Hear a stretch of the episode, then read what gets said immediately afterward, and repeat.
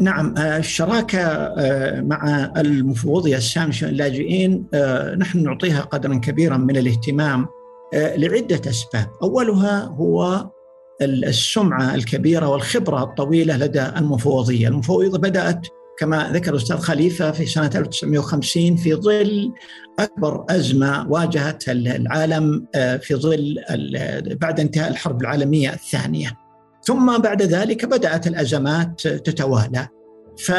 فخبرة المفوضية بالنسبة لنا هي يعني ذخيرة كبيرة نريد أن نستفيد منها.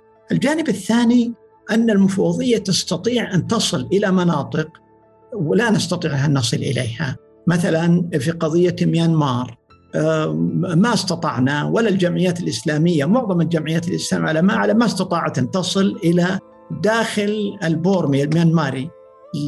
لكن نحن نعمل مثلا على في بنغلاديش، لكن المفوضية والحمد لله تستطيع أن تصل إلى عمق ميانمار وأن تقدم المعونة للنازحين في ذلك البلد وغيره. وخذي أيضا قضية مثلا الصومال، عندنا عندنا فلسطين، عندنا مناطق كثيرة المفوضية بحكم أنها شبه حكومية تستطيع أن تذهب إلى تلك المناطق وأن تنفذ البرامج بكفاءة أكثر من الجمعيات الصغيرة التي لا تمتلك تلك الخبرة ولا تلك الإمكانات.